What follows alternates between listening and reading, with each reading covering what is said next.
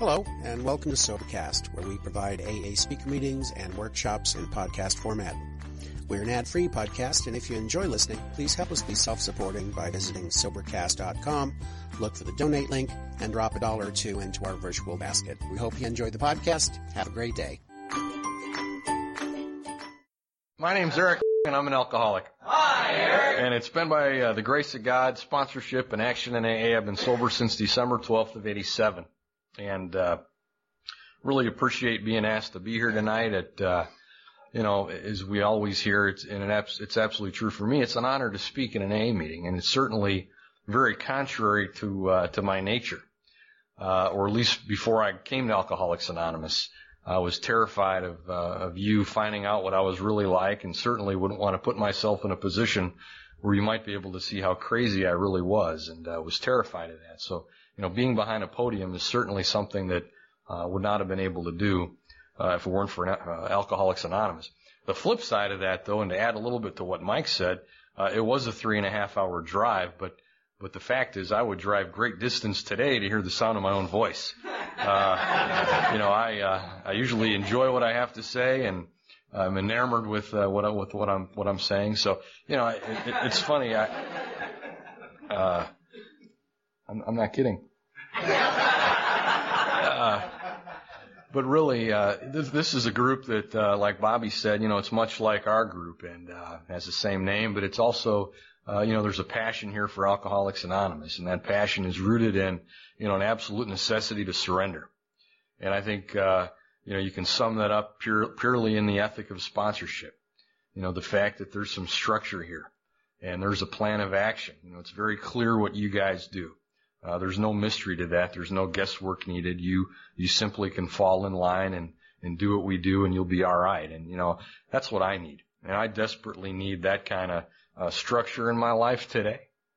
You know, and it, and it doesn't matter how long you've been involved in Alcoholics Anonymous. You you still need that if you're if you're an alcoholic like I am. You know, I absolutely need to to have a home and to have a place where you know I can plug in and I can be a part of and and you know uh, it's it's somewhat challenging, if you know, a little bit for me, only because uh, in my group I got the most sobriety, and uh, you know, so you're you're uh, you know, we can be leaders in Alcoholics Anonymous, and I think everybody's got a shot at being a leader in Alcoholics Anonymous. You just have to stay long enough. Uh, but you know, it's nice to uh, come down, and, and Mike has more time than me, so I can, you know, I can uh, I can check to Mike and he kind of he kind of checked me at dinner anyway a couple times. So, you know, I deserve that, and you know, and I I need that, and we all need that. We need to be uh, sometimes know where we are, and it's uh, it's important for me to have people that are on the path in front of me.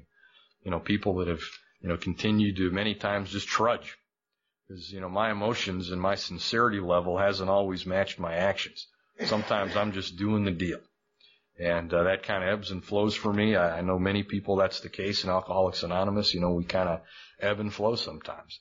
Uh, that's true even in my prayer life today. I sometimes I'm just not totally sincere and I'm going through the actions, but that's okay. And uh, so anyway, I'm kind of putting the cart before the horse a little bit. My my story is actually fairly pathetic.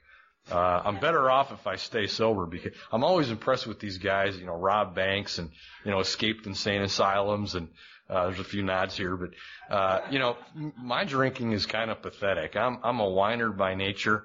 Uh, you know, I'm pretty much a, a guy that just likes to think a lot and, you know, sit at home and, and analyze stuff and, and, uh, it's just not exciting. It doesn't make for good, you know, story material.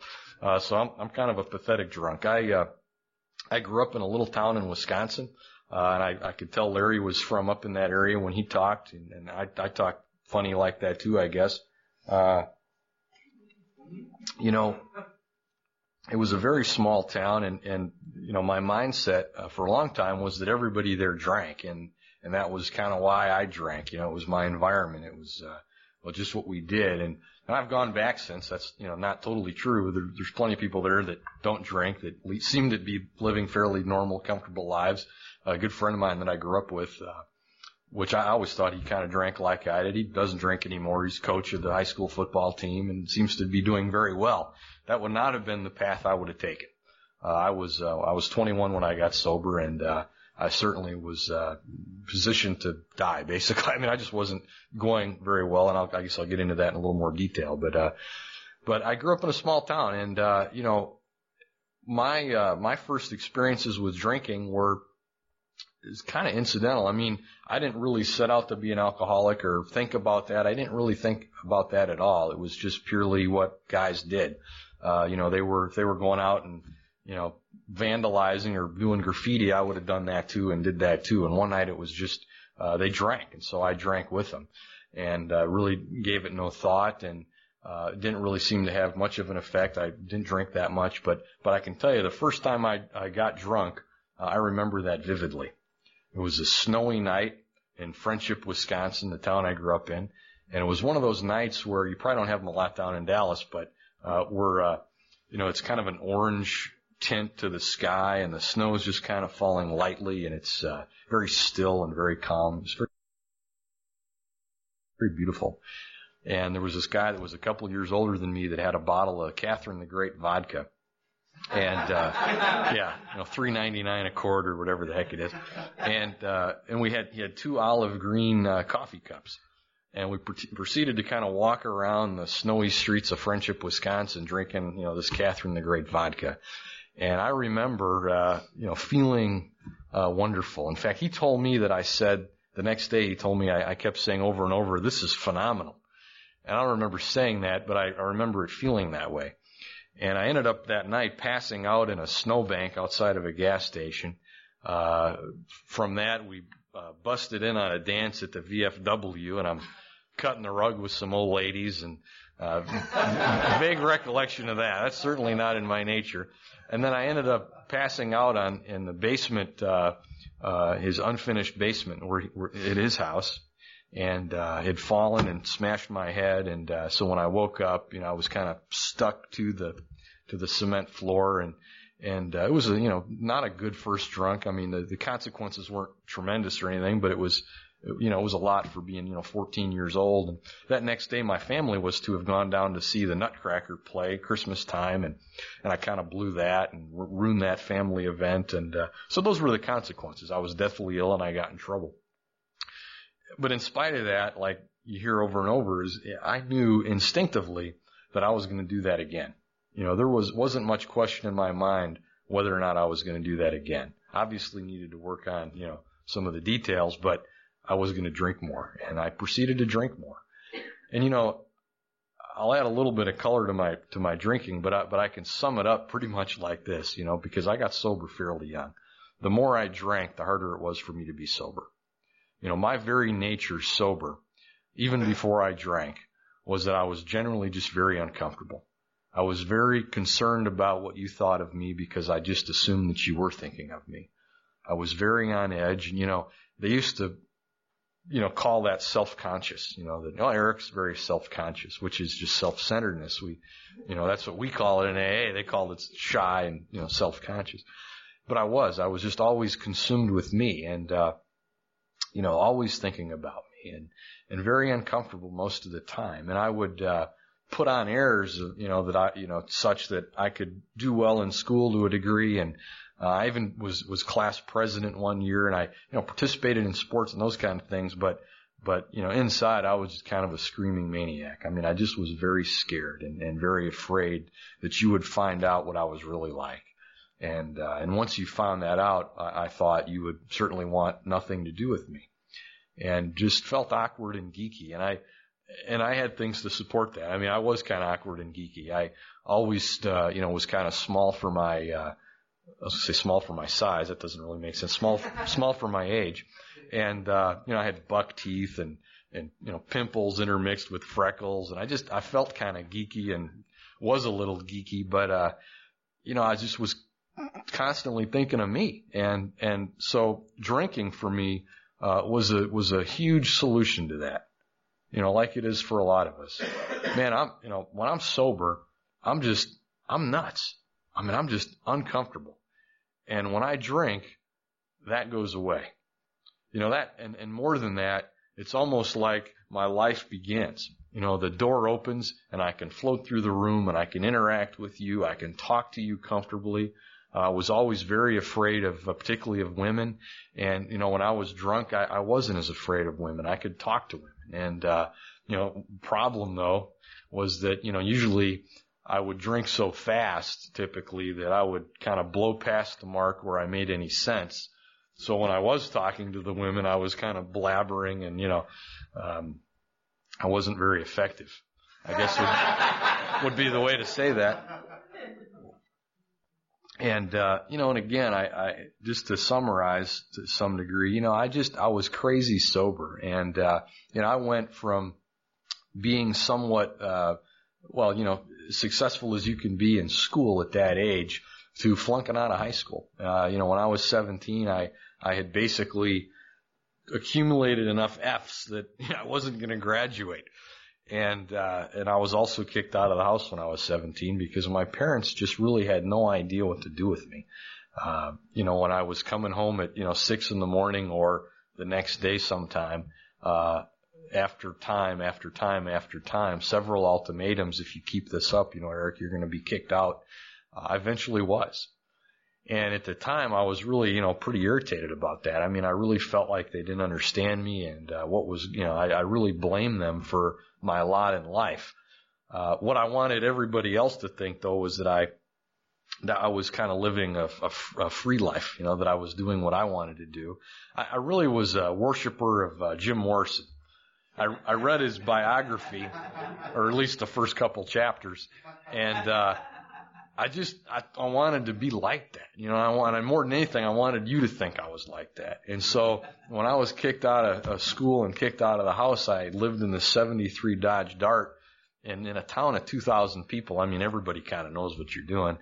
And but I wanted you to all to think I was kind of you know living on the edge and you know and and wanted to be like Jim Morrison. You know, and I kind of dressed like that and which is hard to pull off when you look more like Howdy Doody.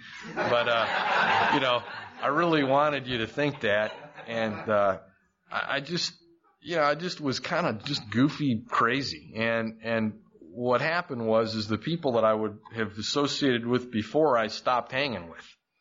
You know, you, you begin to seek out, you know, lower companions. And I, I did. I mean, the people I started hanging with were guys that weren't going to high school that were, you know, getting in trouble and, you know, working at the paper, paper mill and just kind of, you know, just carousing. And that's, you know, that's what I was doing. And, um, a lot of the areas of my life begin to fall apart. Uh, you know, Chuck C always talks about the departments of his life and how he's an absolute failure in every one. And I, I always appreciated him saying that because as I looked at my life, I was a failure in every one.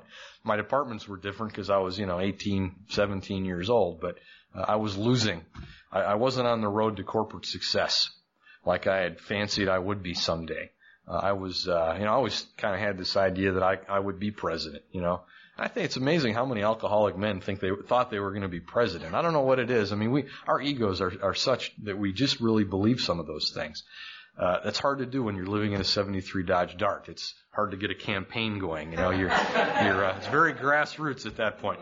But, uh, I, I really struggled with that. You know, I, I, as much as I wanted you to think that I was uh, something that I wasn't, and a lot of the time I would believe that myself. Uh, you know, the, the difficulty is, is at two in the morning when you're sitting in your car and you've, you know, parked for the night, uh, you begin to have these conversations with yourself. And, and I'm sure you can relate if you're an alcoholic like I am. There were times where I had drunk, drank as much as I was capable of drinking. You know, maybe I had run out of money or run out of time. I was physically drunk, but I was still thinking. You know, it wasn't the, the laughing, you know, hilarious, let's go get him craziness. It was just kind of solemn, drunken thinking. And, uh, and those were miserable times for me. I would get very extremely depressed. And I would think about all the you know, crappy stuff I, I had done. And, uh, and one of the things that used to haunt me a lot was I had a little brother that was, uh, eight years younger than me. And, uh, and he's, he's my only brother. And a lot of the times my parents would go out of town and they would leave me to take care of him. And, uh, my plan for that was typically to lock him in his room for the weekend. And, uh, I mean, literally lock him in his room for the weekend, okay? And he would bang on the door if he had to, you know, use the restroom or whatever and let him out. And if he mouthed off, I'd throw him back in there. And, you know, I just was, I just was out of control. And I'm sure for, you know, an eight, nine year old kid, it was pure terror. You know, sometimes he would be able to kind of work his way out with some kind of tool or whatever on the door and he'd come out and he'd be exposed to just, just pure, you know, unadulterated alcoholism in many forms. And, uh, you know, I remember times I'd kind of come to and he'd be sitting in front of the TV eating cornflakes watching cartoons and there'd be people, you know, after bar crowd passed out in our living room. I mean, I just exposed him to some stuff that, you know, I feel terrible about. And I, uh, I mean, he's my brother, but, uh, you know, I hear people talk about, you know, exposing their children to those type of things. And man, I just, my heart just sinks when I hear that stuff because I, it, just reminds me of, of what I put my brother through. And, uh, and I, you know, anything could have happened to the kid. I, you know, have no idea. And so we had a very fragmented relationship for a long time. And those were the things I would think about at two in the morning and what a loser I was. You know, how many times would he come in, bust into my room, and here I was, you know, dealing drugs or, you know, doing something like that or, you know, just stuff that he shouldn't have been seeing. And, uh,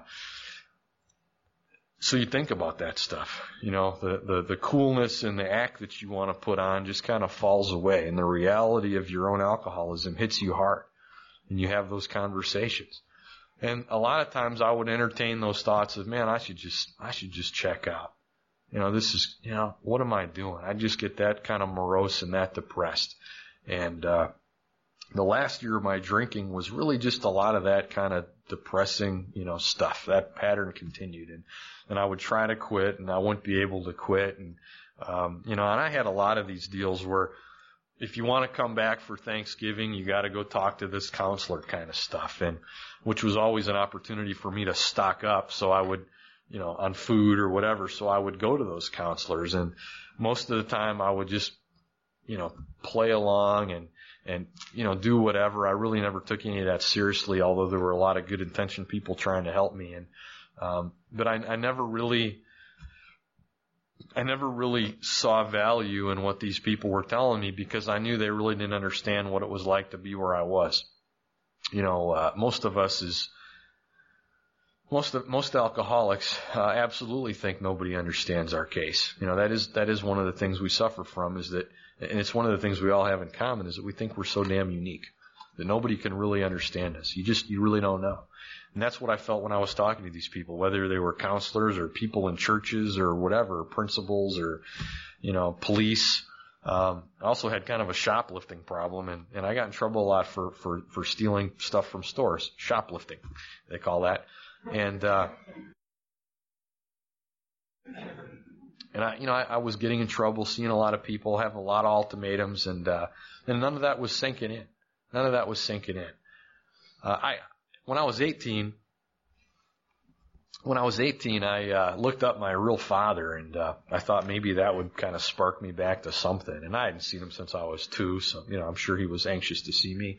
18, and uh, and I created some kind of story or whatever that I needed to see him and something, basically just to get in and have a place to stay. And man, I just you know whole new setting, and I just totally terrorized that family. I mean, he had a a wife, uh, a daughter, you know that they had, none of them had ever really known me, and uh, and I just tore that family apart and st- uh, you know lied and stole stuff from them and smashed stuff up and you know got in a car accident in their neighborhood and. uh uh, one time there was a party for this girl at a country club and I, you know, I was kind of half in a blackout and I walked into the bathroom and, uh, and I kind of, I remember part of this. I, I just started karate kicking the walls in. I just, I don't know why. I just started kicking all the walls into this bathroom and I came out and, you know, the father of this daughter at this country club that it was having this party, you know, was like, man, what, what happened in the bathroom? Somebody just terrorized the bathroom. You know, who did that?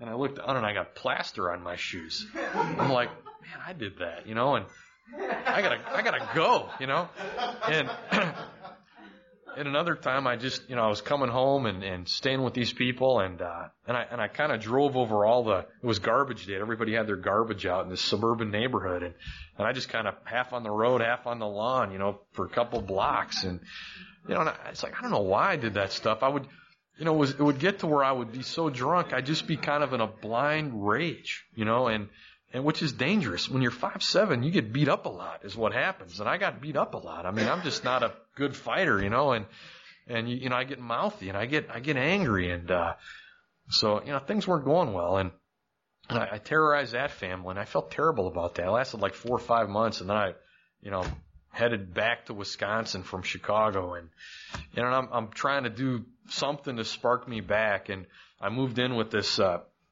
this hippie house. It was a co-op in Madison, Wisconsin, right on the campus, and it was a lot of, you know, early '80s, a lot of kind of hippie wannabes, and and so I, you know, bought some tie dyes, and you know, I had kind of long hair anyway, and some sweaters and stuff, and talked about dead shows that I'd never been to, and just to try to fit in, you know, and and the problem with a co-op is is you're it's kind of a uh, well, it's a co-op. You're supposed to help each other, and you know, and I'm stealing their tofu, and you know just you know, and their other stuff, and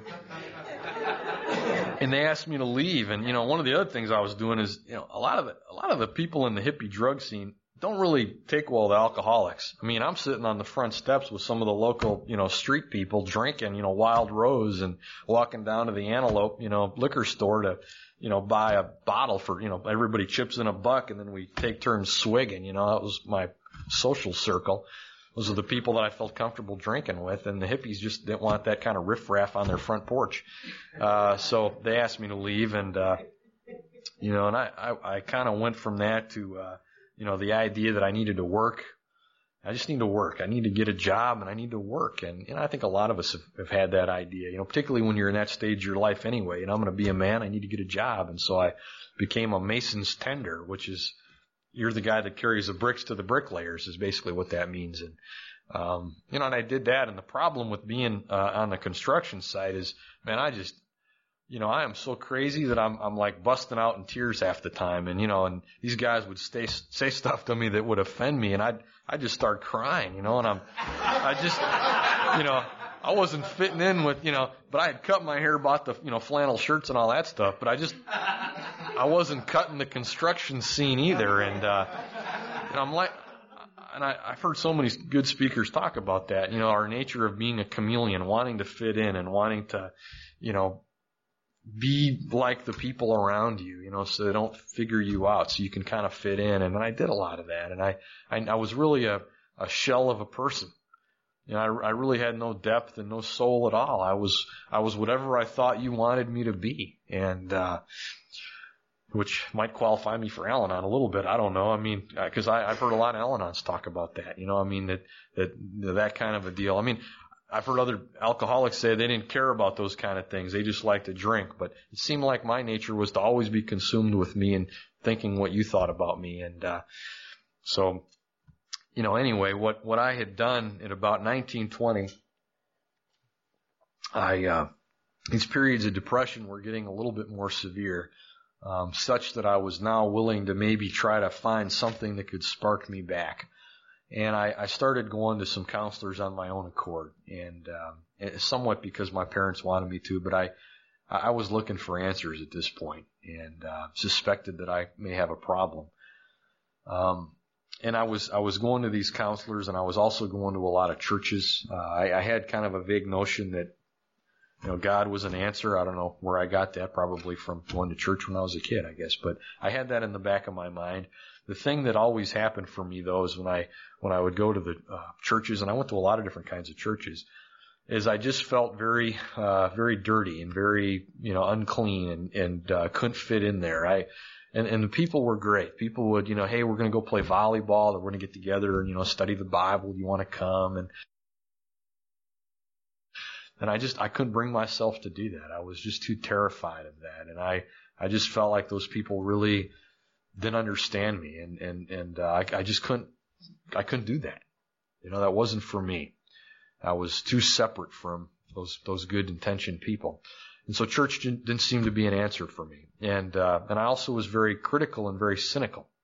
When I heard people talk about, you know, passing the basket because we needed to build a new annex onto the church, I just, I just would write that off as well. It's just about the money or, you know, I mean, or I, you know, I, I would think about the Catholic religion, which I was kind of raised in and how the, you know, the Pope in the 14th century had a girlfriend, and so it's, it's, you know, it's crap. I know it's, you know, and I just would, I'd come up with some crazy notion of why, you know, uh, to excuse myself from that, and I never really could find an answer. You know, all these places that I was looking, there's one real common denominator though, is that I was looking for the answer still within me.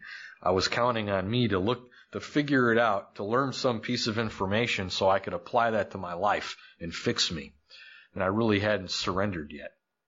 And uh, you know what what uh, what ultimately happened is, is I, I just got very suicidal and I got very uh, very depressed and very crazy. And I got to where I was basically uh, I had moved into a vacated apartment and uh, kind of on the sly and was living in this place with no electricity or anything, shades drawn. Um, just really in, in, in fear and in terror most of the time that I would be found out, which makes sense. I mean, if you're living in a vacated apartment, you know, you should be afraid that they're going to come and find out that you're living there. Uh, you know, no mystery, but that's, that's what was going on. And, and that coupled with just all the other craziness, it was just an awful, depressing time.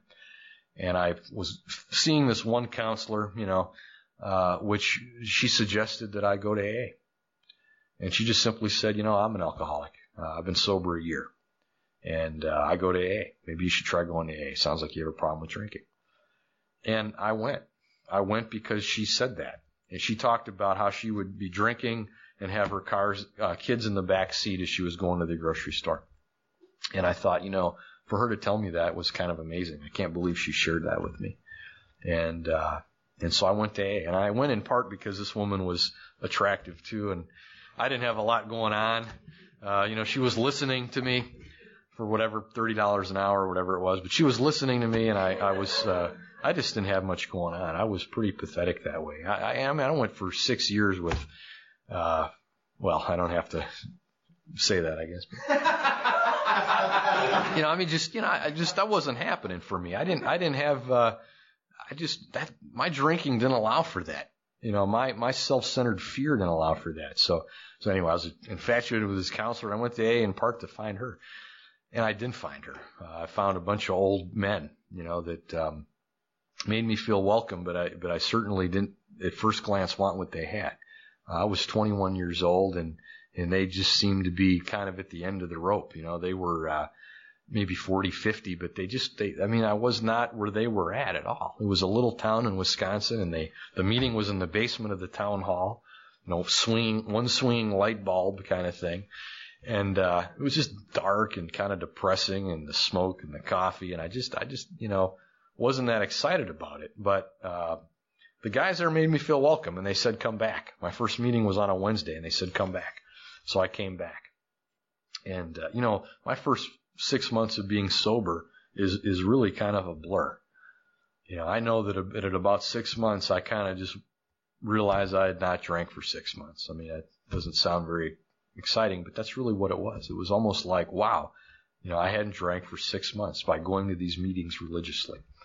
And that was really my experience. And I'm sure there was a lot going on. I mean, I'm sure I was crazy and, you know, goofy and all that, which I know I was, but I, but I don't remember much of it. I just remember going to meetings over and over and over. I wasn't working. I had no other place to go. So I went to a lot of meetings.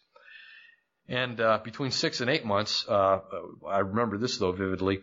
I started getting the idea that you know, AA, wasn't working. Uh, it was like, you know, I would go to these meetings and it would be okay for an hour, but after that hour, I was leaving the meeting and I was now much, very conscious of the fact that I was absolutely stark raving crazy. And I was feeling more depressed and more suicidal between meetings than I was between drunks. You know, at eight months sober, I was just absolutely out of my mind and I didn't know why because I was going to these meetings, but I was just insane. And, and about that time, there was this guy that had, had seen me in some meetings and tried to talk to me, uh, after meetings before. And he stopped me one day. He, he stood physically in front of the door. And uh, on this occasion, he said, Eric, he said, look, he said, your problem is, is that you're a selfish little SOB. And unless you ask for help, you're probably going to leave here. And if you do, you may not come back. You know, you come to these meetings and you, you know, put a few slogans together and you blurb out some stuff that you don't even know what you're saying, and that's not going to cut it anymore. You know, you need to get an Alcoholics Anonymous. And I thought two things when he said that to me. I thought, you know, well, who the heck are you? You know, I mean, you're not supposed to take people's inventories in AA. You know, that's that's the kind of stuff I pick up on. And uh, but the other thing I thought was, how does he absolutely know that? I mean, how is he able to cut right through and and describe me to a T? And uh, I, I I hated this guy, but I ended up asking him to sponsor me. You know, short short story. Uh, I said, all right, fine, Marty. What am I supposed to do? You know, fine. What am I supposed to do? And that being a question that was probably the most important question I'd ever asked. He sat me down and he, he wrote out six things for me to do, which weren't, none of them were in the big book. I mean, they were weird things, which I would, wouldn't recommend anybody else, but, but at the time I was willing to do anything. He could have said stand on one leg in front of a mirror, naked, whistling Dixie, and I would have done that. You know, I would have done whatever. He said, okay, fine. I, I had surrendered. I had given up. And I'd reached that point that I think anybody that stays in Alcoholics Anonymous and is active in AA uh, gets to. And that's a point where you just turn in, you know, throw in the towel and you're done. You give up. That's what I did with Marty. And Marty, Marty had me do stuff. You know, he got me involved in Alcoholics Anonymous. Marty was crazy. Marty didn't have a sponsor himself, but he was all that there was there. And I did what he did. Uh, he was, uh, he was a guy that would ride around on his motorcycle with a bandana and, uh, you know, long hair. And he was just a scary, imposing, large man. He had done two tours in Vietnam. He actually said that on the side of his motorcycle. And he was just a scary guy. But when Marty talked, you knew that he had been where you had been. And Marty saved my life. You know, Marty was, was the best example of Alcoholics Anonymous that I had then. And, uh, Marty sponsored a bunch of guys and we, we all followed him around. They called us Marty's disciples.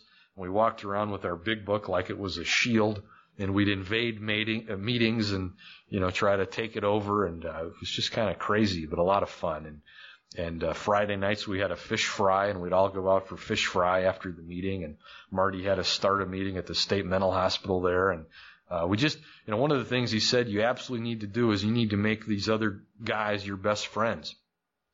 And I had absolutely nothing in common with these guys. There was uh, one of these guys drove the city bus in Madison, Wisconsin.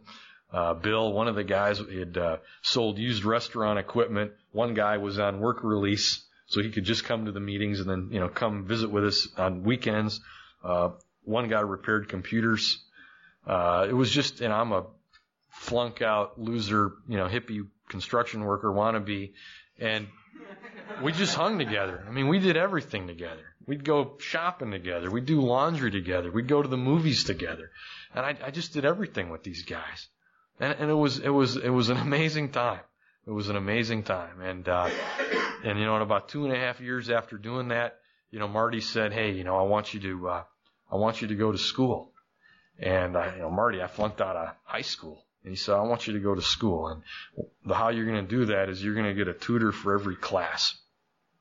And so I was able to take some classes and get into the University of Wisconsin. Uh, and I had even tried a couple years prior in a drunken stupor and flunked out in a semester. I mean, I had like a .73, so uh, I was not a good student. Marty said you're going to get a tutor for every class, and you're going to study, and you're going to here's your schedule. You're going to make out a schedule, and I did that. And I, you know, Marty had never been to college, but he he helped me apply the principles of A into going to school, and I ended up going to the University of Wisconsin and getting a degree and I uh, studied Chinese of all things. I learned how to speak Chinese. You know, I don't know why. Uh, I think honestly, the truth was, is I thought if I went to China, I wouldn't be the shortest guy around or something. I, I I'm not kidding either. I, I really think that was part. So I learned to speak Chinese, and I, uh, in fact, I was, uh, I was living with these guys from China for for, for a year or two as I was going to school, and uh, we'd have AA meetings, and some we'd have Chinese people there, and it was just, it was a crazy, weird time, and and uh, you know they were coming to our open meetings, and it was, it was just bizarre, but. uh you know, I was just I just was in love with Alcoholics Anonymous, and uh, about the time that I graduated, Marty Marty kind of split. Marty was one of these guys, and I've seen guys like him. They're kind of these lone wolf AAs. They're very charismatic, uh, can really reach out to the newcomer, but they have absolutely no structure or accountability in their life, and they drift and they go from meeting to meeting, and they they uh, and that's what Marty did. Marty left. Marty actually left the state, and here I was, you know, few years sober with no sponsor. And, uh, I was, uh, you know, I, I went that way for about six months and I was just absolutely out of my mind, insane, not knowing what I was going to do. Here I was, you know, graduated school and, uh, you know, no sponsor. I'm still going to meetings, but I just, I don't know what, you know, it was just one of those points where you just, you're almost starting over. I didn't know what to do. And the guy that's, uh, had re- repaired computers that Marty sponsored and moved out to Nebraska.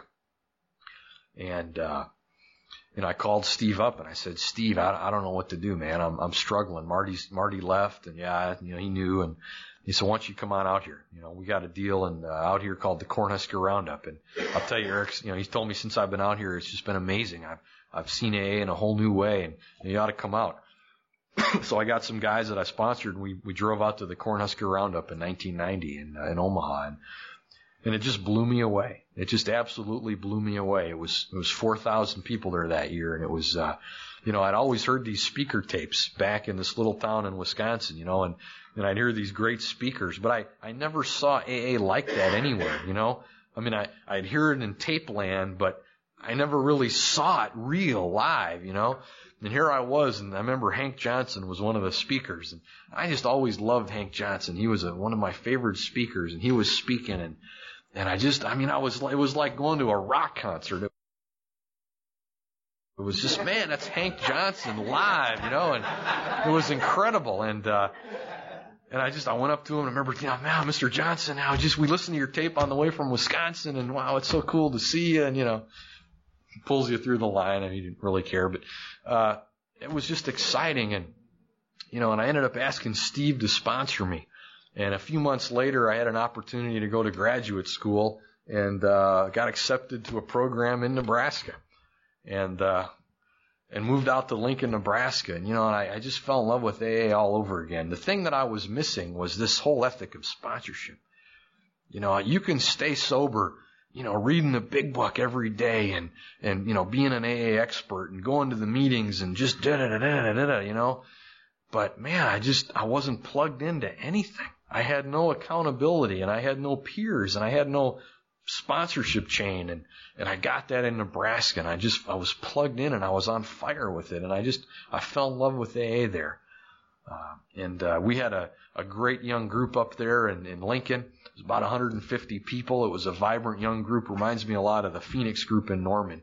Everybody was dating each other and it was just crazy. And, uh, and I, it's like the 90210 of AA, you know, and, uh, and, and I met my wife there and uh, she was a newcomer. She was 10 months sober uh, when I finally asked her out. But I remember when she first came to the meeting, she walked right into a wall with a cup of coffee and knocked her right over, and coffee spilled, and she was looking the other way. And you know, it was I just wow, yeah, that's that's the one, you know. And and uh, I knew she would, you know. And so our ethic up there was you got to wait a year before you mess with the newcomer, you know. But at 10 months, I asked her sponsor if I could ask her out, and she said okay. And so I asked Jeannie out and we dated for a couple years and we got married and, uh, you know, and we've, we've been married now for nine, nine and a half years, I guess. And, uh, Jeannie's a great active member of Alcoholics Anonymous in, in, in Edmond. And, uh, you know, life's been really good. You know, I, I was in Nebraska and around there for about seven years and I've been now, uh, in, in, in Oklahoma for about uh, five years. And, and is it 930? Is that what I got? Okay. And, uh, you know, AA has just been a great experience for me. It's just, you know, I, I almost sometimes wish I had some tragic event that would be a good crying point in my talk. I really don't have that. My life's actually been fairly good. I, I've, I've been blessed. I've had a very, uh, almost Cinderella-like life since I've been in Alcoholics Anonymous. Um, you know, I ended up going to graduate school and doing well there and, and, uh, got a job and, uh, and uh, they sent me to China, and I was able to spend a lot of time over in China and and representing our company. It was one of these deals where it's like, man, we got this project in China. Boy, I wish we had somebody that spoke Chinese. You know, it's you know, and uh, they sent me over there, and I got to you know go to a lot of meetings uh, in China back in the early '90s, and man, that was exciting, and just had some great experiences with that, and uh, and back then they they they were kind of clandestine. You had to like knock, you know, and they, you know, and they'd let you in, and it was no Chinese people. It was all you know foreigners that lived there, and it was just exciting and a lot of fun. And I really enjoyed that, and um, you know, I had a lot of good experiences, and, and one that I'll share that really uh, really changed my life. I, I was over there one time and, uh, and I got deathly ill. I got absolutely deathly ill and, and was cooped up in this hotel by myself for, you know, four days and just really sick. I mean, bad sick.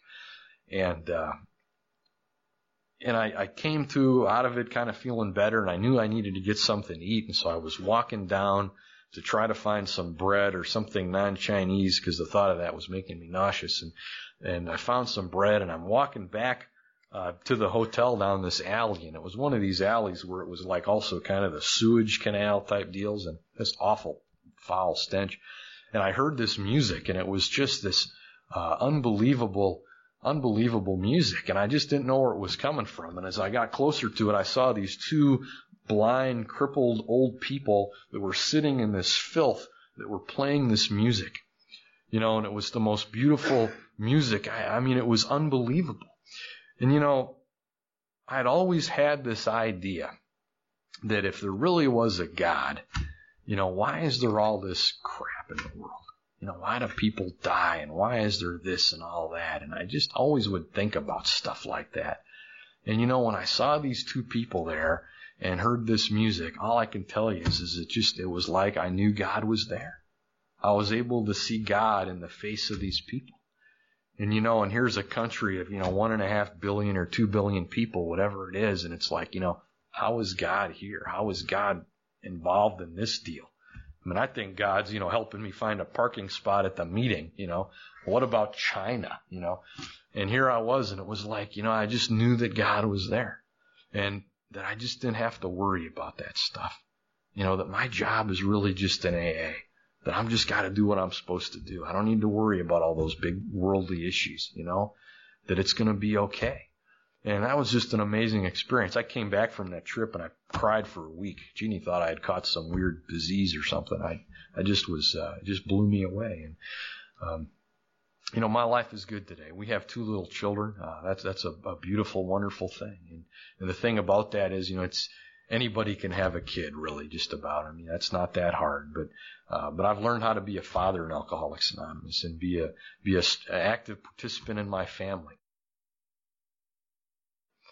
Um, you know, that's something I never thought I'd be capable of doing. And today I can do that. And, uh, you know, and, and, and kids are just kids. You know, thing I'm learning right now is that they're, they're really more God's kids than mine. You know, I'm, I'm more of a caretaker. You know, when I start taking ownership of them, uh, really what that's about is I'm trying to look good.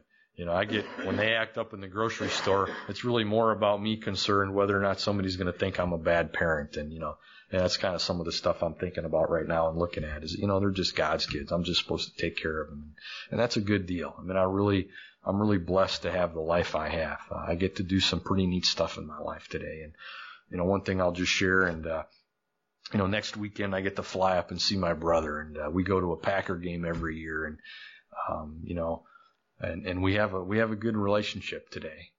A couple months ago, I flew up and I see he, he's a musician and he had a big concert in Chicago and I got to fly up and surprise him and see him afterwards, uh, on the stage and, uh, and I really enjoyed that. And, uh, and about a week after that, uh, I was sitting at an IHOP with my family, with uh, Jeannie and the kids in Edmond, and I look up and here's my brother standing there. He flew down to see me and, you know, in, in my life and uh, a little different. I mean, he's playing in a rock concert. I'm eating at an IHOP with two screaming kids, but, uh, you know, it just, it, it touched me a lot, you know, because we didn't talk for a long time. And today we get to, you know, we get to do those kind of things together. And, and I never thought I'd have that kind of relationship with him again. And, and that's been a really good thing. You know, life is good, and AA is uh, is absolutely uh, saved my ass. I mean, AA has given me the life I have today.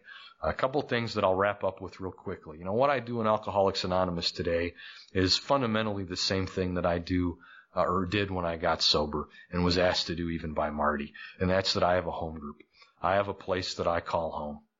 You know, a place that I show up to. My home group, uh, we meet twice a week just like you guys do and I'm there and I'm absolutely there every every Tuesday and Sunday. Um, you know, the other thing I do is I, I sponsor guys. You know, I'm willing to be be a sponsor and have a sponsor.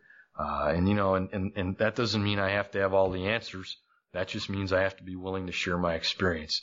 And I really like what uh, what you said about experience. You know, because because the quality and the quantity are both a function of experience. You know, I need to know that you've been where I've been. I need to know that you know that you've absolutely got an answer for me. And I, I get that here. And that's what I get to share. You know, I get to share my experience. I don't share my opinion. I share what I do. You know, it's what we do.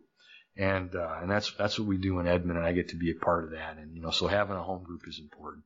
And my relationship with my sponsor fundamentally is really an extension of, you know, that first fifth step I did with my first sponsor.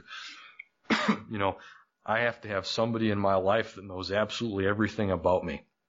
I can't have any secrets. You know, Jim knows everything about me. And that doesn't mean I call Jim every Thursday night at 9:30 and say, "Hey Jim, you know what color socks do I wear today?" But if I got some issue going on, any kind of life-changing event or something that's troubling me or whatever, even if nothing's troubling me, I call him Thursdays at 9:30. And I, have actually missed some myself. Uh, but I, you know, I do that. I do that. I'm accountable to my sponsor. I need that. I need accountability to my sponsor.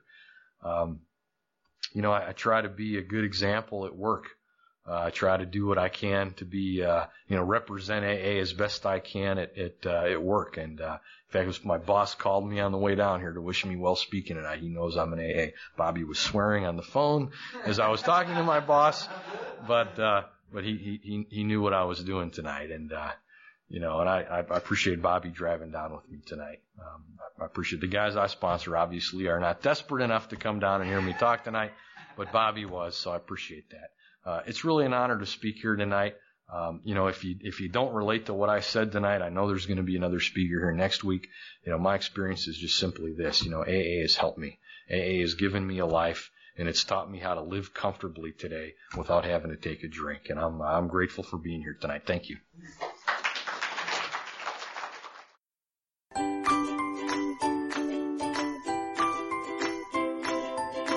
Thanks for listening. I hope you enjoyed the podcast. Sobercast is ad free, and we'd like your help in order to keep it that way. So if you'd like to help us be self supporting by pledging a dollar to a month, visit Sobercast.com and look for the donate links. Thank you very much.